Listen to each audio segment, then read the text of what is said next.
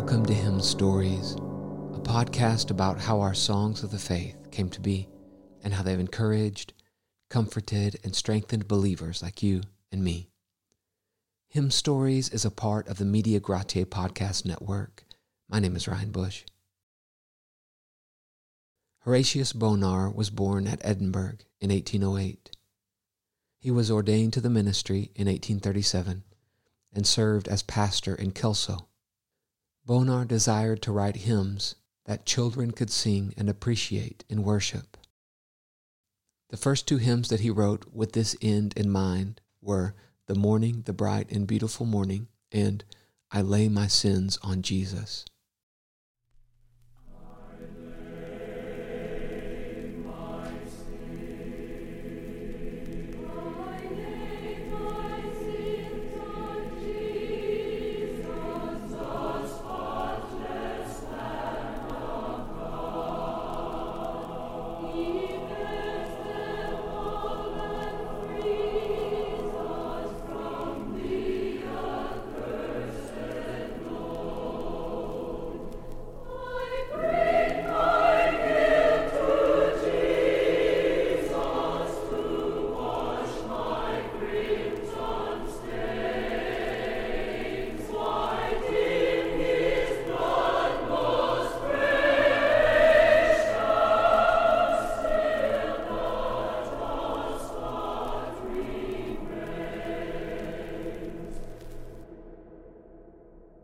This hymn is made up of four stanzas.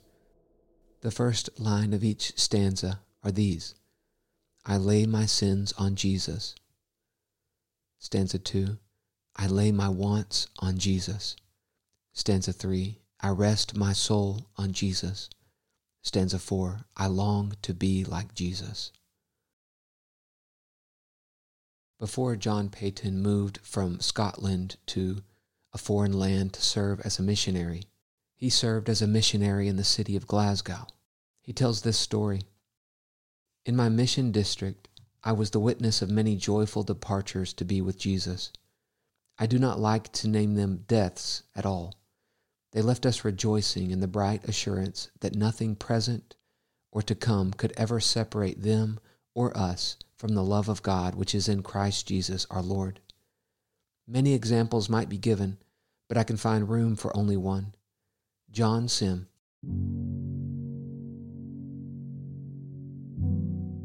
A dear little boy was carried away by consumption. His child heart seemed to be filled with joy about seeing Jesus.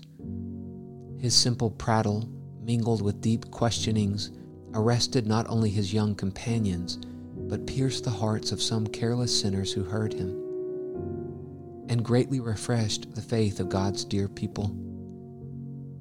It was the very pathos of song incarnated to hear the weak quaver of his dying voice sing out, I lay my sins on Jesus, the spotless Lamb of God.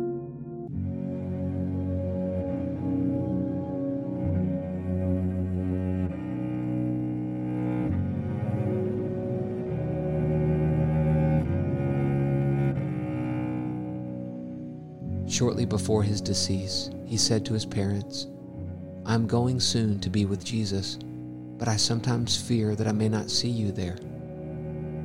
Why so, my child? said his weeping mother.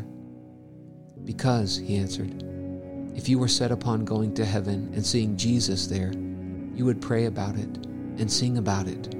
You would talk about Jesus to others and tell them of that happy meeting with him in glory. All this my dear Sabbath school teacher taught me, and she will meet me there. Now, why did not you, my father and mother, tell me all these things about Jesus if you are going to meet him there too? Their tears fell fast over their dying child, and he little knew in his unthinking eighth year what a message from God had pierced their souls through his innocent words.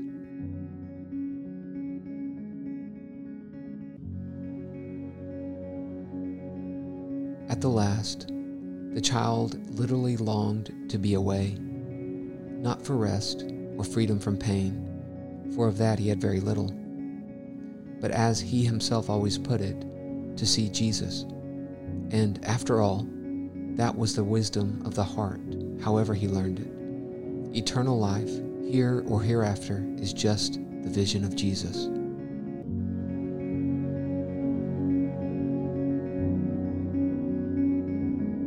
Thank you for joining me in this episode of Hymn Stories. May the Lord bless you and keep you as you sing and make melody in your heart to Him.